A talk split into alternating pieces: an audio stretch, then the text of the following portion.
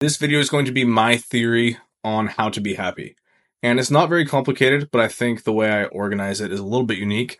And the way that I think about it is that there are layers of happiness. Everybody's seen uh, Maslow's hierarchy of needs. It's kind of that sort of idea where you sort of need the bottom foundations in order to be, um, to get up to happiness. Happiness is something that is often the result of living life in a certain type of way. It's not often something that you get at super directly. And so this is sort of the way that I approach it. If you are in the spot right now of low energy, tired, depressed, sad, then what you need right now isn't an instant jump into happiness. What you need is to get mad. You need to get angry partly at the fact that you're not doing anything to fix it, partly at all the things that are causing you to be sad, and use that energy to become productive. So once you move from sadness into anger, like I just said, you move into just productivity, like just doing the things that you know you need to do to give some structure to your life is often the next stage from there. So this is the really boring basic advice of like, make your bed, go for a walk, things like that. Those things can just make, give some structure and normalcy to your life. You start acting as if you're not feeling down and depressed and suddenly you're feeling a lot more positive. But it doesn't stop there. That's what can be frustrating with people that give that advice. They act like that's the only thing you need to do. It's like, yeah, shower, walk, make your bed, do your work, and you'll be fine. Like oftentimes people do those things and then they get out of it and they instantly just go back into that like sadness and depression or that there's a feeling of heaviness that carries through throughout that. So what I've talked about so far have just been the things to like get you to like the bare minimum of if you're really low, like get some anger, get some productivity, do some stuff. And before I even continue, some people might wonder, okay, but how do I motivate myself to even do that? The only way that I know of personally that works for me every single time is to think of all of the awful things that will happen if you don't. If you don't get out of bed, if you don't take that shower, if you don't start doing things, where will you be by some future age? So for me, I think of the age 40. Where will I be when I'm 40 if I don't start doing the things I know I need to do?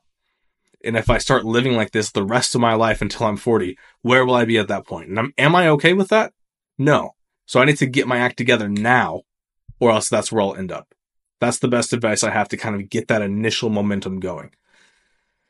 And then from there, on top of that, once you get to that base level of like, okay, I have enough normalcy in my life to be living like a human, then it's just stacking things that you enjoy. And I know this sounds so, so obvious, but we don't really think that clearly when we're depressed. So I want to make it as crystal clear as possible you need to figure out, just looking back on your life, what types of things made me happy and start adding as many of those as you realistically can without like straining your schedule back into your life.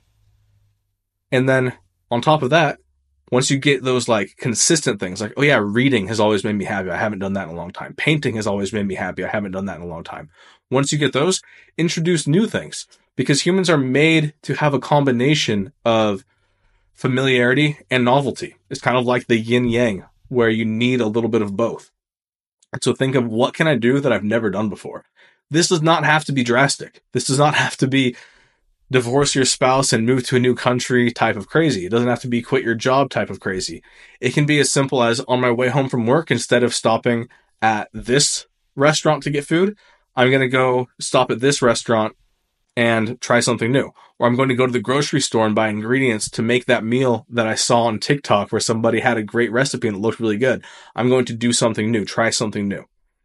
So you've got the foundation, you've got the old habits that bring you happiness, you have the new things that you're trying. And then at this point, I would also really recommend some type of mindfulness or meditation or spirituality practice. You can read a holy text like a Bible. You can read poetry even and like just reflect on it. You can set a timer and meditate, which I've talked about in a previous video. You can look up like inspirational videos and listen to them and then journal and reflect on them. something that you are intentionally doing for, you know, five to 20 minutes each day that's going to just be about you. Something that connects you to yourself, to your values, to your own inner world. That's why I love meditation. I feel like there's a whole interior world to discover and to explore. And if you are not doing that, then it makes sense that you're kind of like dissociative, dissociating or sad or feel disconnected because you're not connecting with yourself. And sadness and depression can actually be a way that your unconscious mind is sort of forcing you to get into connection with what you're feeling. And if you can start feeling those things more proactively, whatever you're sad about, whatever you're happy about, then that will help a lot. Gratitude, by the way, is a huge one where you can just sit down at the end of each day and reflect on your day, kind of walk through a timeline of what you did that day and think of, okay, what are three things I can pick out that I was grateful for? Because neurologically, for whatever reason, was actually obvious. It's survival. Uh, we um, get memories into our like longer term memory in our brain much, much faster and easier than we do positive experiences. I heard it can take just like a fraction of a second for a negative memory to really imprint itself on your brain. But it takes about 15 seconds of focusing on something that you are grateful for before it becomes like a longer term memory. So if you can spend 45 seconds, it's not very long, but 45 seconds each day, maybe part of like one of these other practices, just remembering small things, big things that you're grateful for, it doesn't matter. That can really begin to stack and make a long term difference over time. And that's basically it. Like it's really, really simple. Again, the process is go from apathetic to mad to productive. And then stack in the things that you've already done that make you happy, add novelty to your life, and then have some type of practice that is focused on just making you feel good. Because feeling good is your birthright. Happiness is your birthright. I really believe that humans are born happy and we find all kinds of reasons why not to be happy. And so a big part of the way that I view those types of practices like meditation and breath work is I'm just trying to strip down the things that are trying to tell me that for some reason I shouldn't be happy until I just get back to my neutral state of happiness. Hopefully that helps and I hope you have a happy life.